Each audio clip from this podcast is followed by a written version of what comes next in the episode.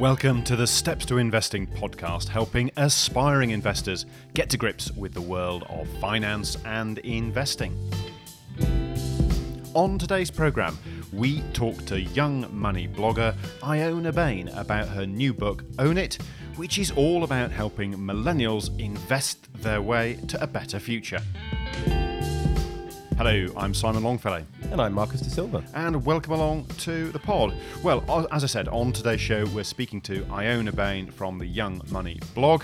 But before we get to that, let's have a look at some of the more interesting stories. Well, I say interesting stories, your blog, which is definitely very interesting. Whether it's a story or not, I don't know. What, what have you been blogging about this uh, week? It is a story, actually. And I'm glad you went with it being interesting there. um, uh, Yes, it's out out today. We're going to hear. I mean, look, this is how ahead of um, all all the info that we are. Um, today, Mr. Rishi Sunak, our Chancellor of the Exchequer, is going to be announcing green bonds that are going to go on sale through our state saver NS and I, which is quite interesting. 15 billion of them will be issued over the next year. Um, what's quite remarkable about that is it dwarfs what the NS and I have already been set to raise this year, which was six billion. So it's a big movement into this. And what green bonds are are a promise basically. You you give over your money to the government and that money will go towards sustainable endeavors, you know, so solar, wind, green infrastructure, creating green jobs. It's about getting your money into doing good. And it's exciting, really, because it's a bit of a litmus test for green savings, as, as AJ Bell's Laith Khalaf put it. A lot of money has gone into green equity investments. Um, so, actually, the, in 2020 alone, we saw 10 billion pounds going into green equity investments. But there are far more savers than there are investors in the UK. About three times more savers. Um, well, about three times more people have um, a cash ISA over a stocks and shares ISA, right? So this is really putting sustainable financing into the mainstream, which is really exciting. It's why Rishi is going to go and um, announce this to the city today. And um, and interesting actually, what AJ Bell and Interactive have both said is, yeah, okay, fine, fine, but what is the rate going to be on these bonds, right? That's, that's the big question, isn't it? Really, it is. It is because, of course, you know, if you give your money to the government, they've got to pay you a rate of interest on that. Okay. And the thing is, is that green bond, whatever type bond, doesn't really matter what bond um, or gilt that the government um, issue, it's all going into their coffers. So all this is, is is is a bond that they normally do, just with this promise of it going into green stuff. And a ten-year gilt, right? A ten-year government UK government bond, um, they have to pay 0.77 percent on that, right? But the problem is inflation is, I mean, the last reading was 2.1%. So what are the government going to offer on this bond that are going to make it attractive? And of course, anything above that normal rate that they normally give for a bond is just costing the taxpayer more money. So the big question mark around that, because if it's really high, you're wasting taxpayer money. If it's too low, then, I mean, it's going to be lower than 2.1%, whatever it is. Are you really going to persuade people, even though it's, you know, it's for good, good things, good causes? are you really going to persuade people to lock their money into something that's going to lose value over time? Which is, I guess, why they're doing it through the NS&I brand because you know it's hugely popular and yeah, people perceive it as incredibly safe, which of course it is. Correct. Um, and you know, I read regularly of their kind of new issues being massively oversubscribed. Um, so I guess that's why it's kind of going going through that brand, just because it you know the rate won't be necessarily market beating, but the, the brand will attract people.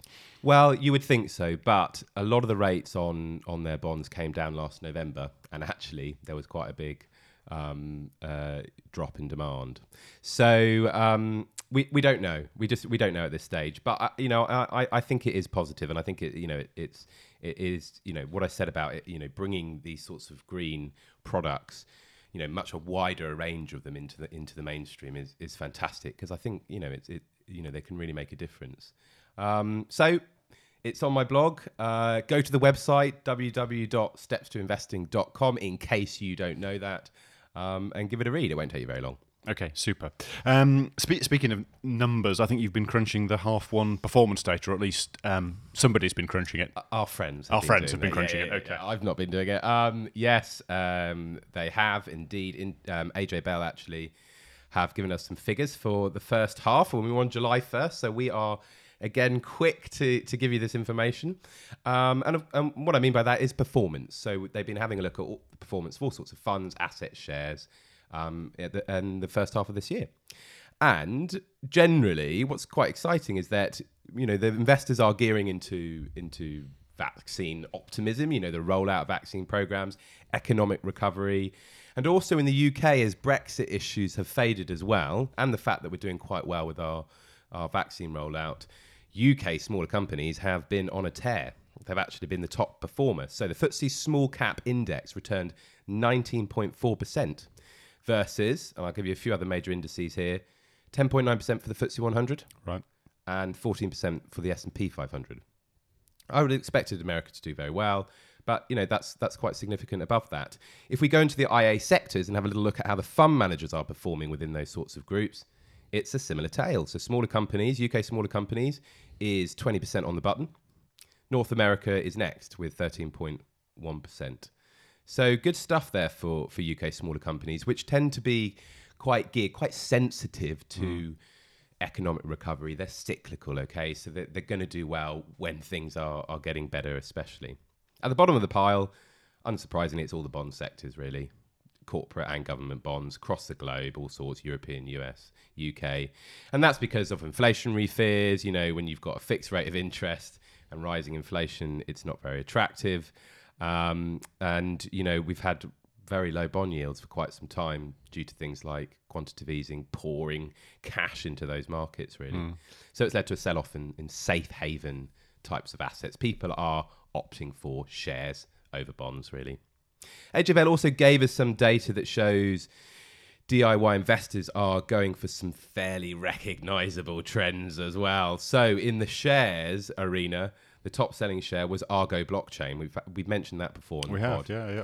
So, this is a company that provides technology um, uh, for, for, for blockchain. Um, so, it's a proxy to, to the crypto kind of play.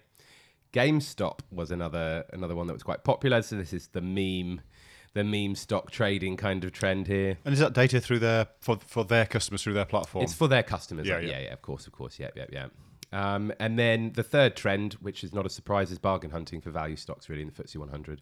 So the thing about the UK is it's got quite a lot of these, what they kind of call our all economy stocks and, and value. So stocks that appear cheap relative to their assets and things like that. Mm-hmm. Um, and they tend to be quite popular when you when you go in through a period of, of recovery. So all those things are, are quite understandable. And I think the last thing just to say in funds, what was a surprise is UK investors in, in, in, that in the funds arena still seem to be loving growth. There's quite there's some Baillie Gifford funds there that have been quite popular, um, and there is some evidence of movement into the more cyclical areas of the market. Um, you know, due to inflation recovery, those kind of things that, that I've mentioned. Um, maybe not as much as I would have thought. Okay. Um, I would have thought now would be the time, but I think people are still they're still loving those those strong sort of growth funds. So yeah, that, that's some data for you. Okay, well, um, I've been staring into space, not while you were talking about that, I might add, uh, and not uh, literally, um, a bit more figuratively. But there's been a clutch of new investment launches based around space exploration. Uh, so let me just run through a couple. The first of them is an exchange traded fund, an ETF. It's called Procure Space and it launched uh, last month. It's the first space based ETF in Europe, and it tracks a, a, basket of companies called the S Network Space Index. Now, they are basically companies which are significantly engaged in space related activities. So, names you might know uh, Virgin uh, Galactic, uh, Garmin, may- maybe at a push, uh, Eutelsat, uh, but there are seven other companies that frankly I'd never heard of that make up um, this index. And the Procure Space ETF tracks the share prices of those companies and has an ongoing charge of 0.75%, which is quite expensive for mm. an ETF. Mm. Um, but I guess it is, you know, the nature of the, the, the specialism, really, uh, and the fact that there are only 10 uh, things in in the index. I mean, normally you might expect to see hundreds, maybe even thousands of things in uh, in, in, an ETF index. Um, the ticker, I thought this was fantastic. So the ticker is the four or three or four letter code uh, for the stock used by the stock exchange to identify this ETF is, of course, YODA or Yoda, um, which uh, I thought was fantastic. Yeah, very good. Uh, not to be outdone, though, the investment trust sector is also uh, going into this into this space. Uh, excuse the pun. Um, and that's the uh, because of the launch of S- the Seraphim Space Investment Trust. Now, the company's investment objective is to generate capital growth, so growing the value of your money over the long term through investment in a, a diversified global uh, portfolio, predominantly of space tech businesses, so space technology businesses. Uh, now, as far as I can see, the only documents out there about this up and coming launch are the key information document and the prospectus, neither of which I would commend to you as easy reads. They're terrible. But if you go into the into the detail, I found out that they're looking uh, to invest in 19 space technology related companies. And I, I didn't know this, but space technology means businesses, and I'm quoting from the prospectus here businesses which rely on space based connectivity or precision, navigation, and timing signals, or whose technology or services are already addressing or originally derived from the potential benefit to the space sector. Uh, so now you know. Um, charges could be of the order of 1.63% a year. And again, it's just the nature of the underlying uh, investments being expensive, I suspect. Mm, quite a liquid and small. Yeah. Yeah. Okay. Well, uh, in a moment, Iona Bain. Uh, first, let's been uh, let's find out what's been happening in the markets this week, uh, and then we'll do companies. Let's do markets first, Marcus. Yeah. So in the UK, we saw some strong profits being posted by some of the big boys of the FTSE 100, which has caused a jump uh, this morning, day of recording on Thursday. And it seems investors are shrugging off some of the concerns about rising coronavirus infections. So included in some of these good earnings are Associated British Foods, Primark, some of the big financials, and metals miners as well are doing pretty well on strong commodity prices, according to Reuters. The Bank of England's governor as well, Andrew Bailey, came out and was speaking to markets, and he was basically saying, please don't overreact to inflationary concerns. I mean, this is a big question around is it transitory or could it be persistently higher, which can start to seriously erode wealth.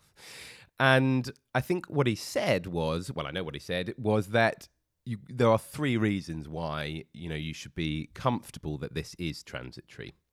So the first is that year-on-year price comparisons are pretty distorted against this weird lockdown world that we had last year um, which is fair enough. Also, that supply disruptions and bottlenecks are are creating some issues there, which is which is you know causing um, prices to rise. But that will flush out, you know, um, as as we start to get going. And I mean, I think I described to Adrian Lowcock, you know, it's a sort of sleepy economy waking from a from a slumber. So um, you know that that should flush out. And then the third thing is that at the moment, he said spending is quite focused on goods, but as things start to get back to normal, services should start to smooth out the demand that's quite focused on goods, um, which I thought was an interesting thing to say. So that should give us some confidence. In Europe, we seem to be having a pretty good session there as well. There was some manufacturing survey data that came out, it's known as the PMIs, and it showed the strongest uplift in production on record which is 24 years long. So that's pretty positive.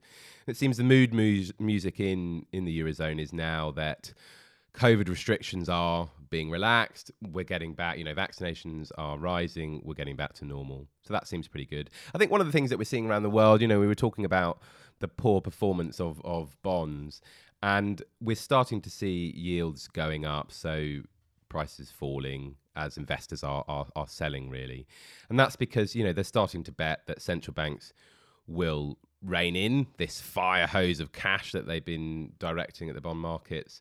Um, and also that they see, you know, the, the, the risk of inflation coming through it through a little bit. So they're, they're selling they're selling the safer safer assets really.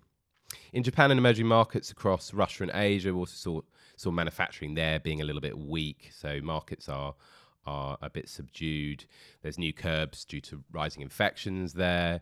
Um, you know, vaccination programs are aren't great. Plus, there's the rising cost of, of raw materials as well. So, as I say, that's subduing markets. In the US, uh, tear. I mean, like doing doing very well. Really, the S and P is really is really going well, and I think what investors are doing are looking past some of that, what we would describe as hawkishness um, by the central bank that we got a few weeks back. And by that I mean, you know, the the fact that they sort of said, well, we're probably going to raise rates sooner than you thought. We're probably going to stop QE sooner than you thought. Um, they're kind of looking past that, and they're saying, you know, strong vaccination record, really exciting prospects for growth and infrastructure spend.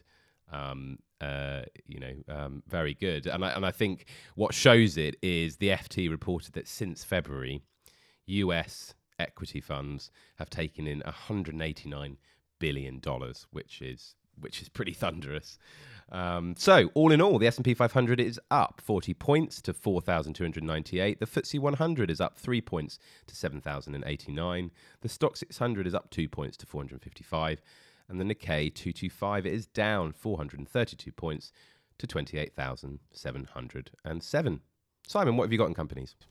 I have got two things in companies this week. First up is online trading platform Robinhood. Now, you'll remember the name uh, from when we were talking about the GameStop saga recently, as this was one of the, the platforms where US investors were basically flocking um, to get into this whole meme trading uh, movement.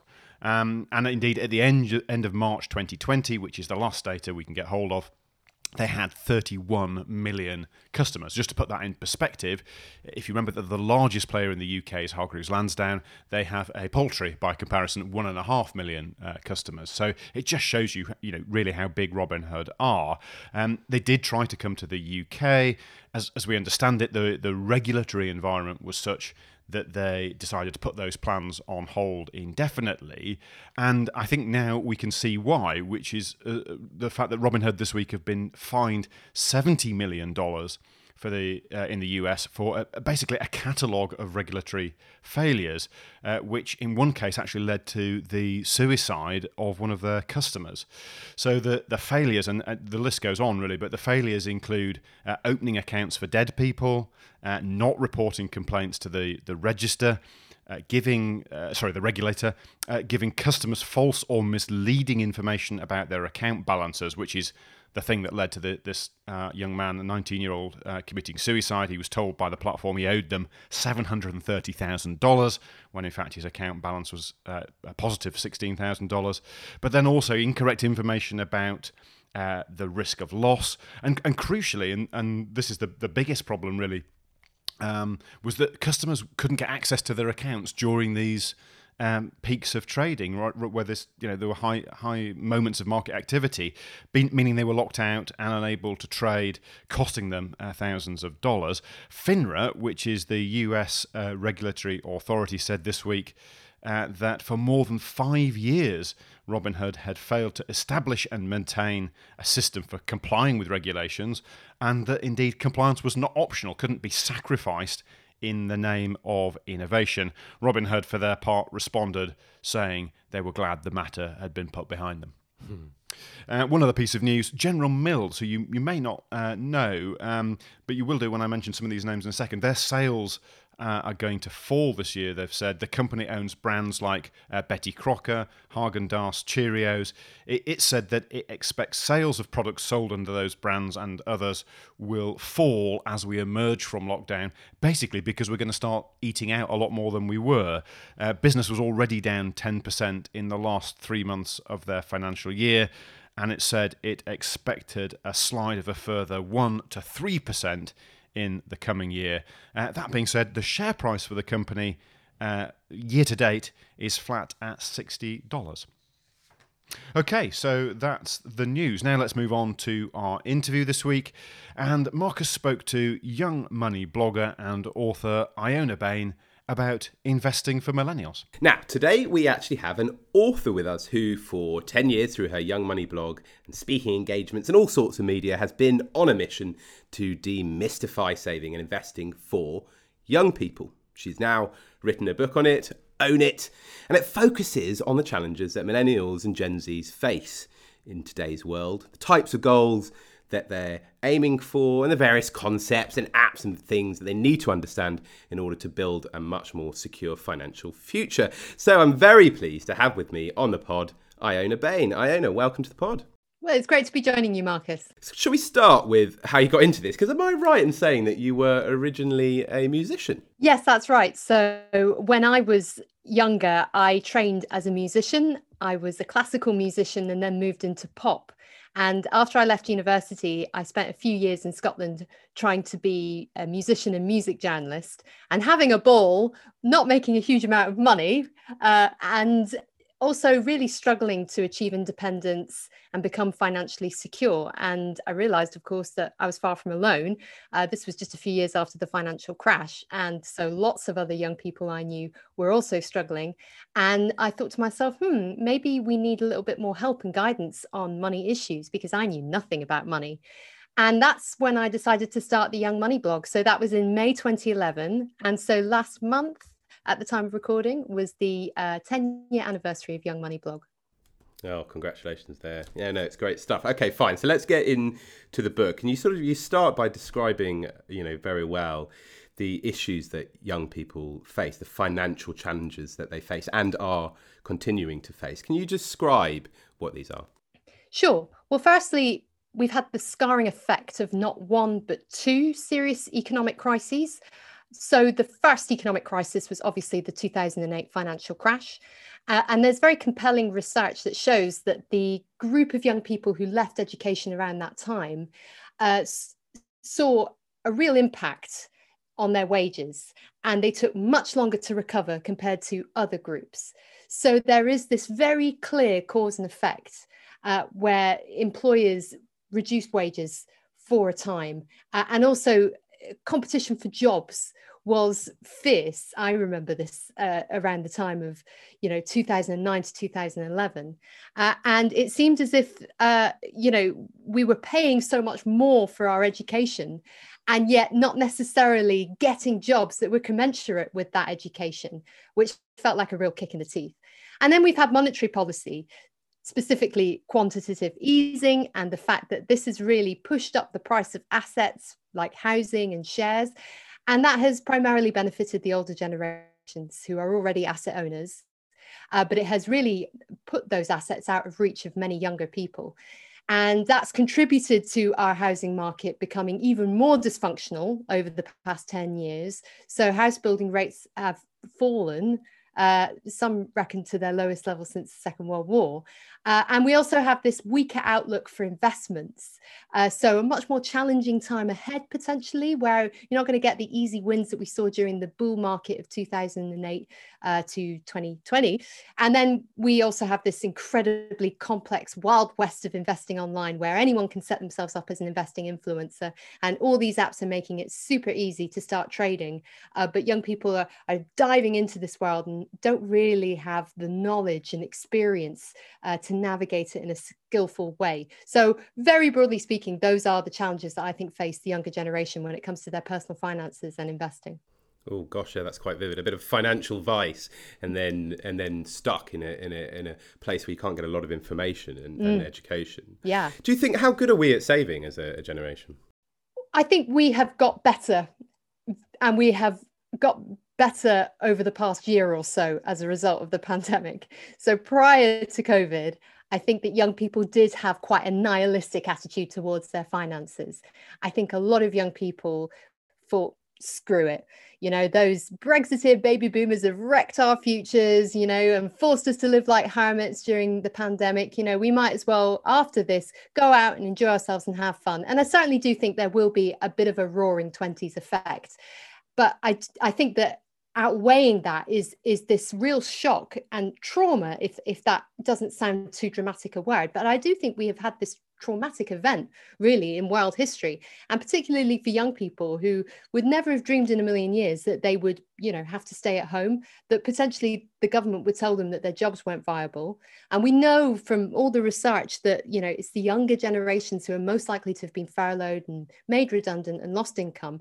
And and that is just such a huge shock to the system that young people will never forget it and they will think I've got to look after myself and I've got to make sure that I'm ready just in case the rainy day comes because we've seen over the past year that boy it can rain. So I think we are getting better as savers and and the research does show this actually that a surprising number of young people are saving a surprising amount.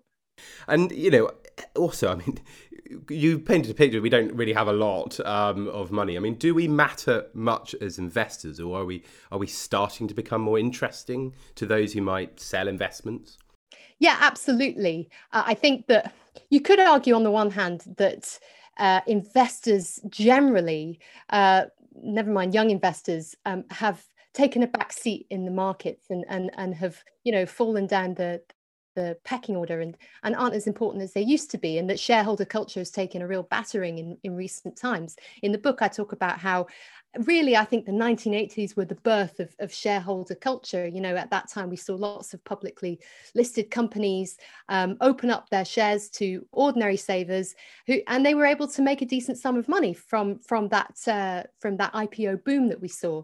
But since then the number of companies with shares listed on public markets um, that can be bought by you and i with fairly modest amounts has fallen and at the same time, private equity has definitely grown uh, in, in importance.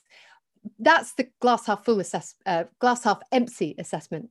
The glass half full assessment, I would say, is that technology has done a huge amount to democratize investments and put more power into the hands of younger investors in particular. And we've seen over the past year huge events being driven by retail investors who tend to be younger retail investors. And I think institutional investors are starting to take the pulse of those younger investors too. And you can see that from the, the increased emphasis put on environmental, social, and governance factors.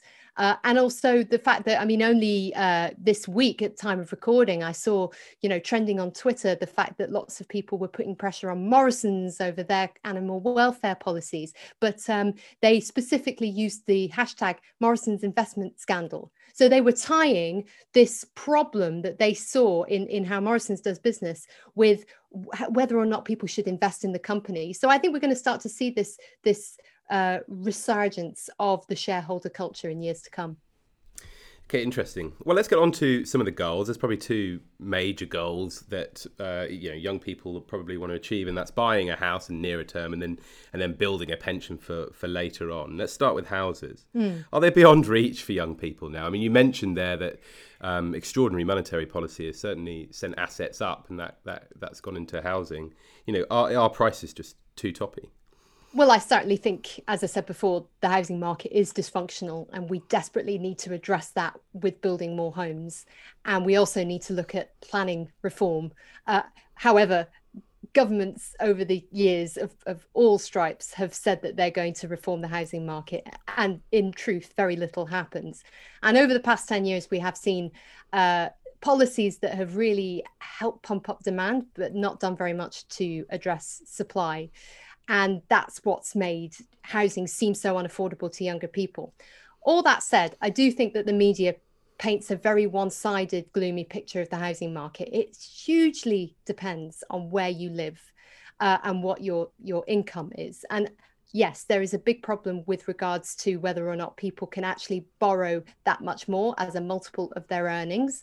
Uh, but you could argue that maybe that's that's a responsible measure to take given that we don't really want to saddle this generation with too much mortgage debt and that we don't want them taking on mortgages that they can't afford. You know, we do have to learn some lessons from the housing crash that we saw in the 2000s. So uh, I think that you've got to really think about your own situation and, and not get too blinded by the generic coverage out there about the housing market.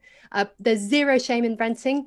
You know, renting is the right choice for someone to make if they're still finding their feet, if they're not sure where they want to live, if they're going to be in that place for, for a long period of time. And taking on a mortgage is a huge commitment.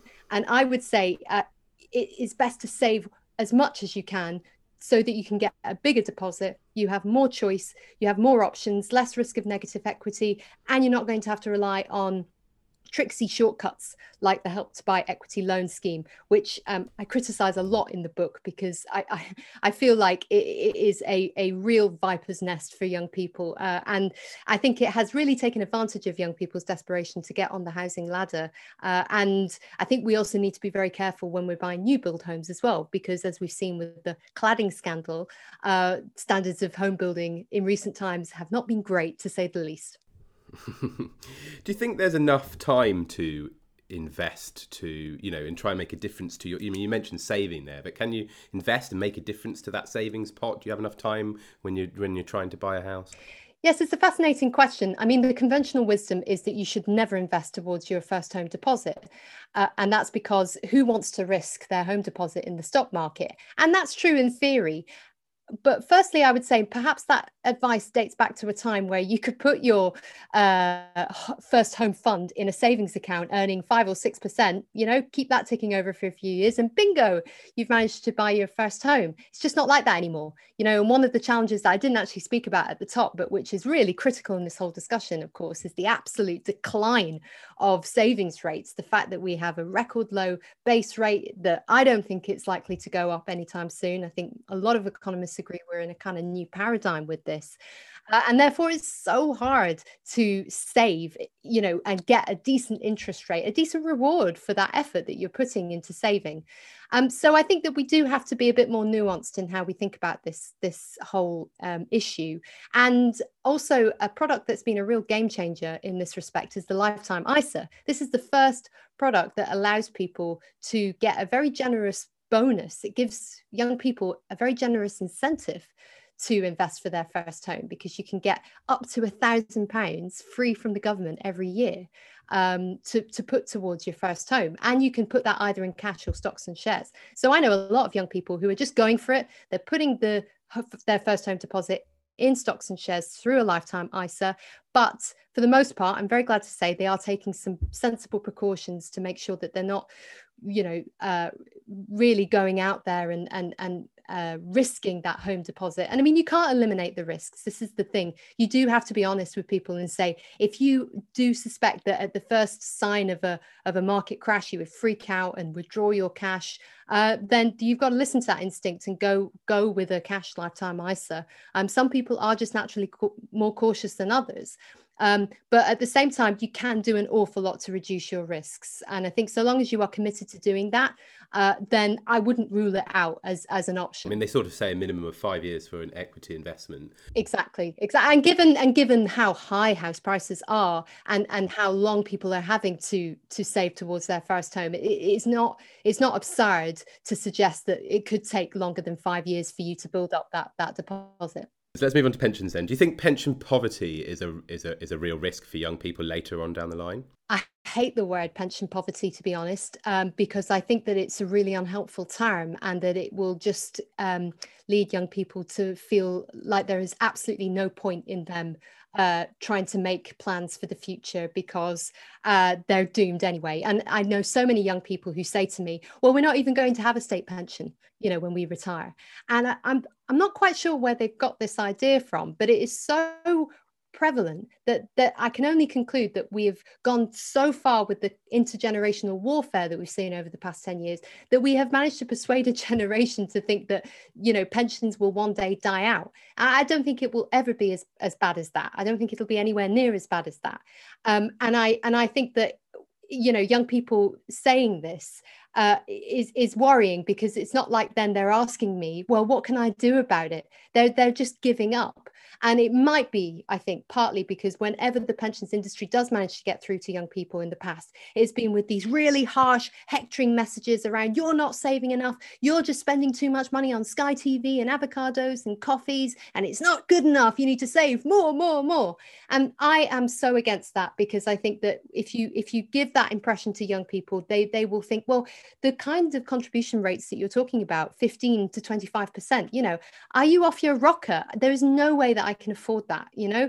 Um, so I think we're just going to have to be a little bit more thoughtful and careful in the kinds of messages that we send to younger people. But having said all that, there is of course a risk that young people will will be disappointed when they get to retirement and that they will think that the state pension is enough to meet their needs when in fact that might not be the case. Do you think this um, ethical slant towards pensions is something that is appealing to young people. I mean, we've seen celebrities like Richard Curtis, we mentioned him before, you know, trying mm. to, to push this issue. Do you think it is a, a compelling argument for young people to do more with their pensions? I do think it's a compelling argument, and I think it's one way that we can really engage young people with their pensions because, Lord knows, we need to find ways to talk to young people about their pensions, um, it, and and we need to find ways that will really uh, connect with with the, stuff that matters to young people.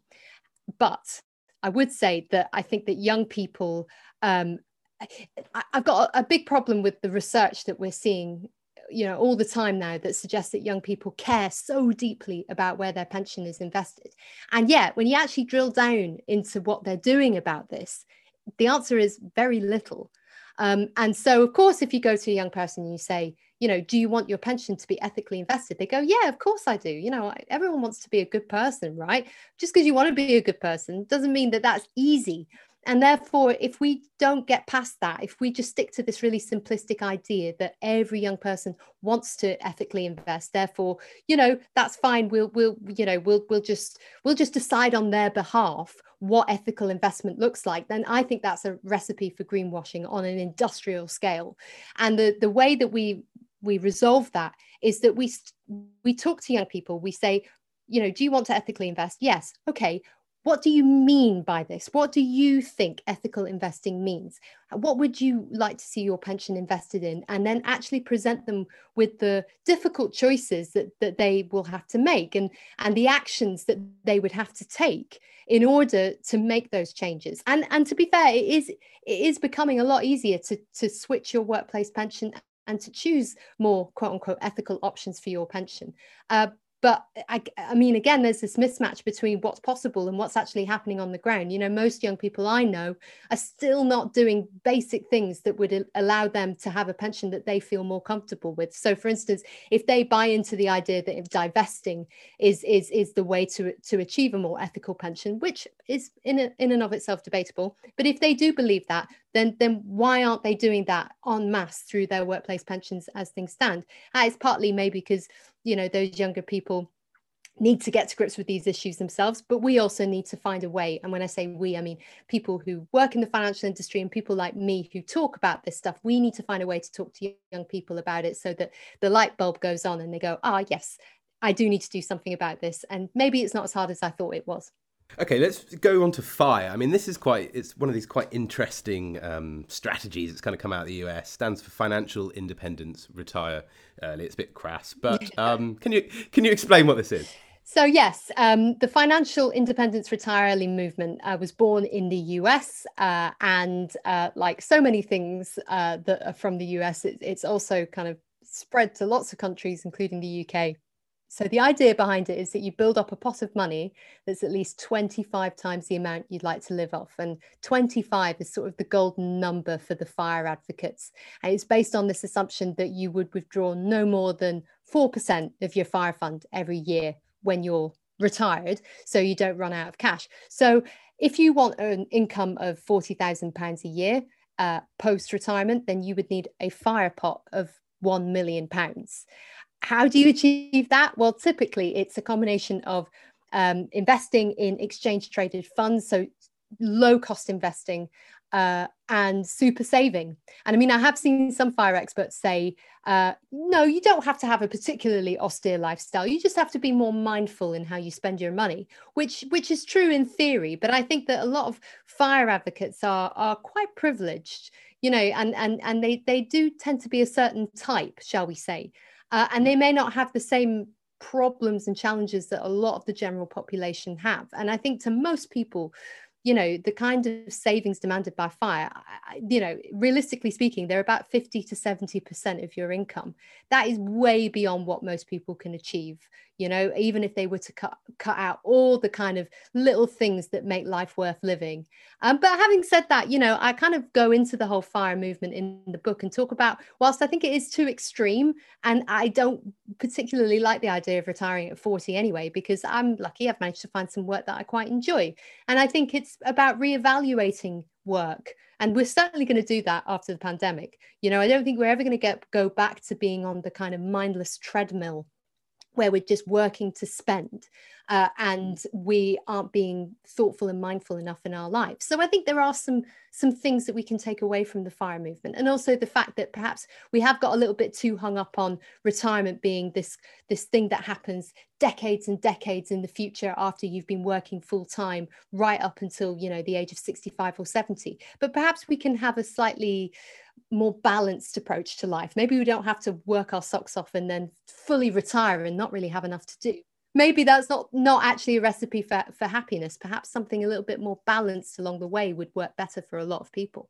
Mm, yes, it's sort of a hybrid of the two. You're yeah. right. So rather than full time work and then nothing, it's it's probably a balance almost continually. Yeah.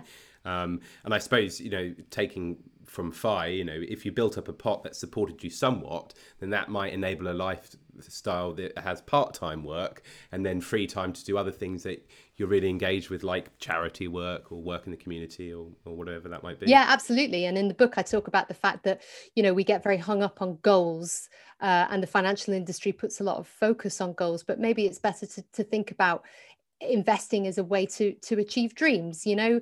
We may not know what happens in our future. It's very hard to predict what's going to happen you know 5 10 15 years down the track. But we might have some dreams in our head and it would be wonderful if they could happen. If life takes us in that direction then we want to be ready for them. And i suppose that that's why why i invest. I invest because i haven't got all my goals down pat but i do have dreams about the future. And and if they ever look like they could come true then i really want the money there to kind of help me achieve them.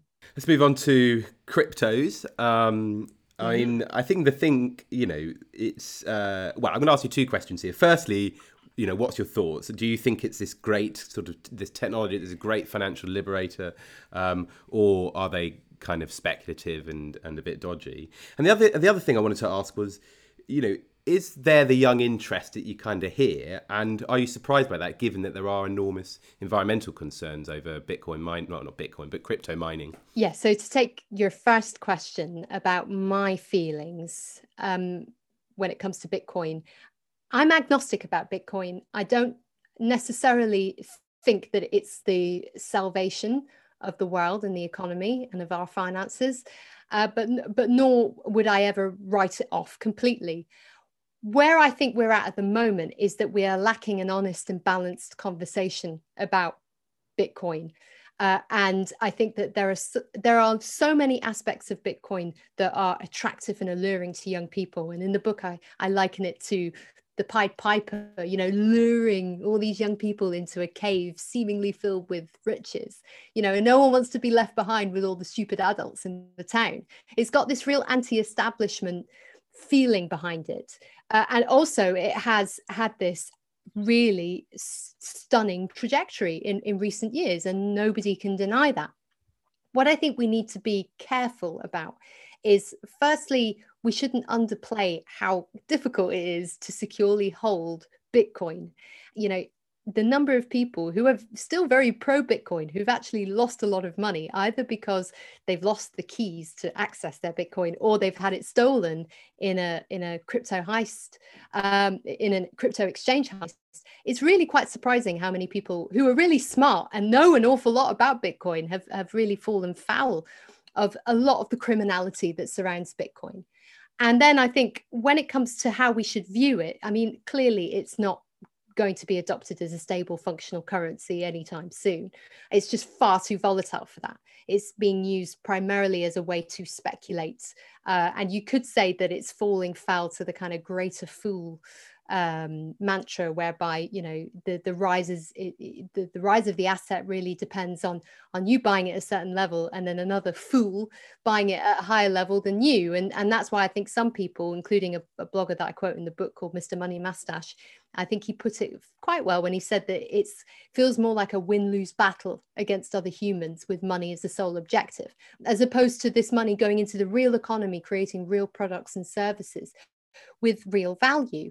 And so that's that's where i have my doubts. And also i quote some research in the book that shows that the less financially literate you are the more likely you are to go into bitcoin. So it kind of busts that myth that all the bitcoin bros and 79% of Bitcoin investors are male, let's face it, uh, that they know better than us, that they've got it all sussed out, that they're just cleverer than you. You're just, if you haven't figured out how Bitcoin works, it's because you're stupid well my message is no it's not because you're stupid it's just because there's a lot of very confusing stuff about bitcoin uh, illogical a bit contradictory uh, and it's still very much establishing itself having said all that you know there it's a very, fast moving picture uh, and it could well be that if it is adopted more and more by the mainstream system then then there may be safer ways to access bitcoin as an asset class in the future and less complicated ways because i don't know about you marcus but i've looked into setting up bitcoin accounts and it's it's like a full-time job.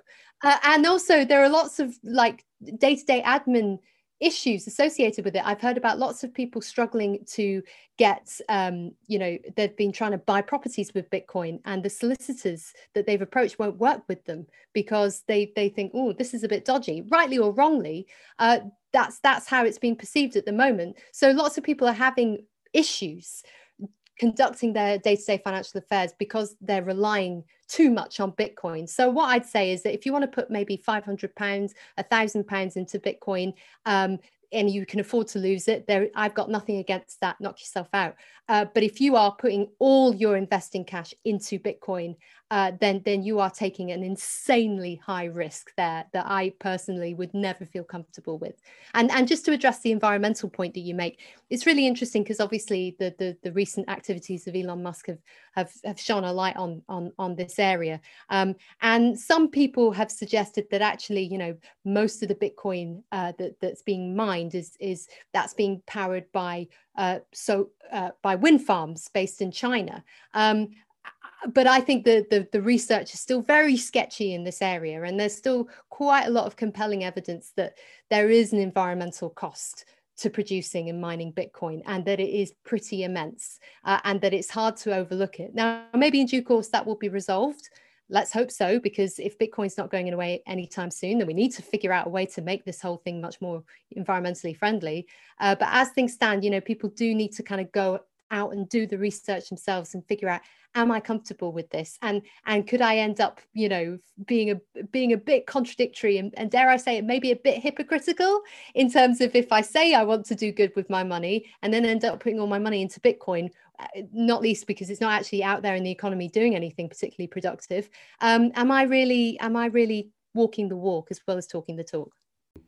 Okay finally let's um let's have a look more, more recently. We've we've seen a lot of new accounts and a lot of young people coming to the market since lockdown, really. And you sort of mentioned that earlier on. You know, do they understand enough? Is there too much? you know, um, sort of enticement being driven by social media, meme kind of trading, and that there just isn't sufficient understanding of, of risk, investment risk? Well, firstly, I would say that the situation in the UK is not quite as stark as it is in the US, because firstly, in the US, they've basically had the equivalent of universal basic income over the past year or so. They've had checks sent in the post, stimulus checks, uh, sent to them by the government. And a lot of people have just been treating this as free money. It's like monopoly cash. And so I think that's what's driven a lot of this risky behavior, as well as the extra time that people have had on their hands and the fact that we haven't had certain sporting fixtures and other events to gamble on. And so I think a lot of that's a, a lot of those events in America are, uh, have have have created a more extreme environment. Here in the UK, I do think that that investors are a little bit more level-headed and thoughtful having said that i have come across you know plenty of, of younger investors here in the uk who've been who've had their fingers burnt because they've put all their money in gamestop shares or amc shares or indeed bitcoin um, and who uh, have have you know really wanted to not just run before they could walk but do the equivalent of a tough mudder you know? Um, and so th- i mean this is the group for whom you know my my book would I would say be incredibly helpful because um, I think now it's it's never been easier to invest. You can go online and you can open an account on a trading platform and start buying shares in minutes. And in some ways, this is progress. It's fantastic that we no longer have this, you know, rarefied section of society being the only people who could realistically take part in retail investing. But when you make investing easy, there's a risk you make it too easy and that you remove some of these crucial safeguards uh, that are required to protect people from themselves. Because investing is is something that can have profound consequences not just for your finances but for your mental health as well. And in the book i talk about the fact that very sadly we saw somebody take their own life last year in the us using the trading app robinhood because they thought they'd lost a six figure sum trading complex derivatives. Now you know this was a 19 year old boy. He should never have been allowed to access those kinds of products. And reading his story, you think, what how on earth have we got to a point where this was was allowed to happen?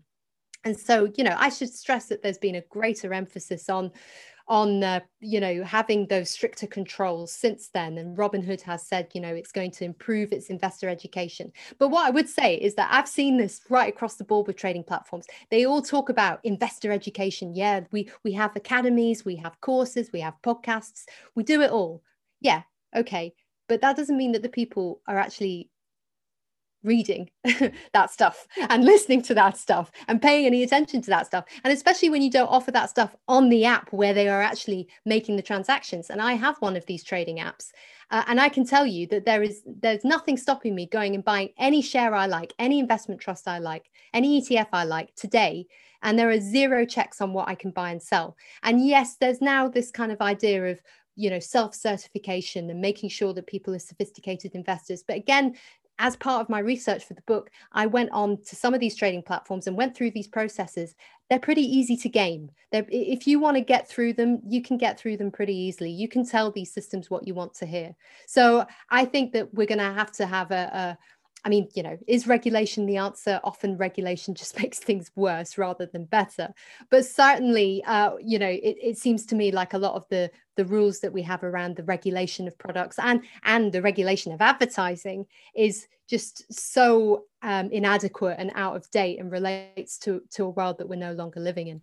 Okay, so final word. I mean, what would you love to see in order to be, you know, for generally the the industry to be more engaging as financial educators? Wow. Well, it's tricky, isn't it? Because actually, with my book, I like to think that I've made it as accessible and down to earth and fun and funny as possible. Uh, but to be honest, you can't make investing seem like a game because it's not a game.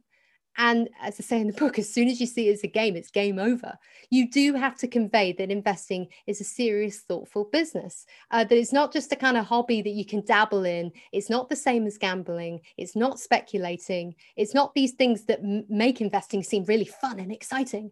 You know, you got to put the hard yards in. You got to do some of the quite frankly boring stuff like going through you know the the basic numbers uh, that relate to these companies especially when you're investing in individual shares. You know just investing in them because you pulled out a tile from a scrabble bag or because you use that product and you like that company and you think it sounds nice that's not a good rationale for investing. That's just gambling.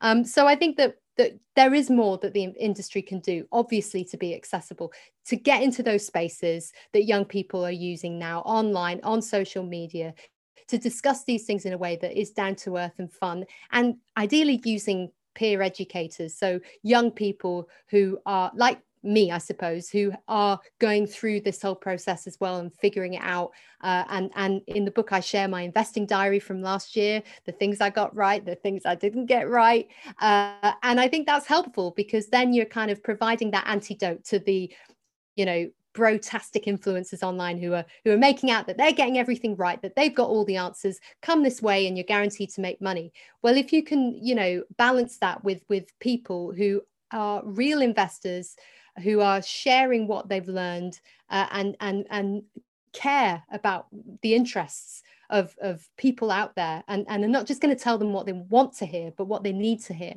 um, then I think if we take more of that approach that could be that could be very promising and, and successful. Well it's really nice to speak to you iona. Um, i really enjoyed the book. It's fantastic read very engaging very well researched. Own it. It is out now on amazon waterstone harriman house. You can also go to iona's blog young money blog. Um, but apart from that iona great to have you on the pod. Oh thank you so much. Iona bain there from the blog young money and author of own it. Uh, just so you know, if you'd like to get hold of a copy of that book, then there's a link in the description to this pod where you can get yourself not only a free chapter but also a discounted copy of the book. Um, quite a lot to unpick from that interview, Marcus. Let's start with this thing about retail investors and the power of retail investors and, and meme trading as such. Is is that a fad in your view, or is it a, a longer term trend? Um, I don't know how longer term it is. It seems as if, from what I've been reading, you know, there there, there is a, a much bigger movement. People are starting to notice that on social media, um, finance has been talked about a lot more. I think, particularly in the US, and I think the concern with this sort of means stock trading is, you know, is it really proper investing? Um, is it just certain people you know, coming up with ideas that they can then know they can create hype around and therefore pump up the price of it so that they can then um, get rid of it. Um, you know, are people then buying into that, knowing because of the hype that they can sell it on to someone for a higher price? That's known as greater fool theory. You're finding someone who sort of knows less than you. Um, and, you know, in particular on the social channels, we've seen Gen Zs flocking towards this stuff. TikTok is big for this. There's these these sorts of videos that talk about you know the, these these types of meme stocks are called StockToks, and the hashtag for StockToks has garnered 1.3 billion views. Um, the wider one for investing on TikTok has got 2.8 billion views. So it's there's obviously a lot of interest, but you know the problem with greater fool theory is someone's going to be left holding the bag. You know you're gonna you're gonna lose money at some point when the hype ends that it can crash and, and you can lose quite a lot. And, and I'm afraid that these young people then that's their experience of investing. They don't come back to it. Um, worse still, our regulator is going to start going after people for pumping and dumping stocks. You know, ultimately that's what they were going after John McAfee for around supposedly, you know, I, I, don't know whether the cryptos were real or not, but hyping those through his social channels and then making quick buck of it, um, which led to him him committing suicide in a Spanish in a Spanish jail. So um, because it's nasty if they do come after you. So to me, all of that is quite concerning. You know, long term. Diversified, sensible investing is where real wealth is created. It might seem like you can go out and chase thousands of percent returns in a, in a small matter of days, but um, over the long term, you know, I, I don't know how much wealth is really created like that for people. Um, that's definitely not what we recommend. So I think I think that would be be my view on that. Okay. She was she was talking about st- state pensions. I've got a question for you. You know, just just saying, you know, um, she didn't know whether it will be around by the time sort of millennials retire. Do you agree with that? Yeah, that that was a point she made. That, that lots of millennials thought that um, the, the state pension wouldn't exist, and and and Iona was sort of struggling to understand why people thought that. You know, where were they getting that information from? I mean, I, I think it probably will exist. Um, I think it would be electoral suicide for any um, government manifesto or prospective government manifesto to say we're going to get rid of the state pension. Um, but th- there are questions that remain. You know, what form will the pension be in? Uh, what what rate will it be at? We know at the moment, you know, the, the eight thousand, roughly eight thousand pounds that you can get. You know, it's it's is that an amount that you can and live off? You know, will that still be the, the same amount in 20, 30, 40 years' time? And and, and who will it be uh, available to? You know, will it be everybody um, who's contrib- contributed national insurance, or will there be a sort of smaller universe of people? Um, so, mm. so I think I think the answer is probably yes, but in what form? I, I don't know, and that's that's crystal ball stuff. Yes, but still, your own your own pension, your workplace pension, any private pensions you have, that's going to be the big important thing to, to, to focus on in terms of your security in the future. Yeah, abs- absolutely. Okay, well, let's uh, draw a line there. Thank you, Iona, for uh, coming on the show. Thank you very much for listening. Join us again next week, but until then, it's goodbye from us. Goodbye. Goodbye.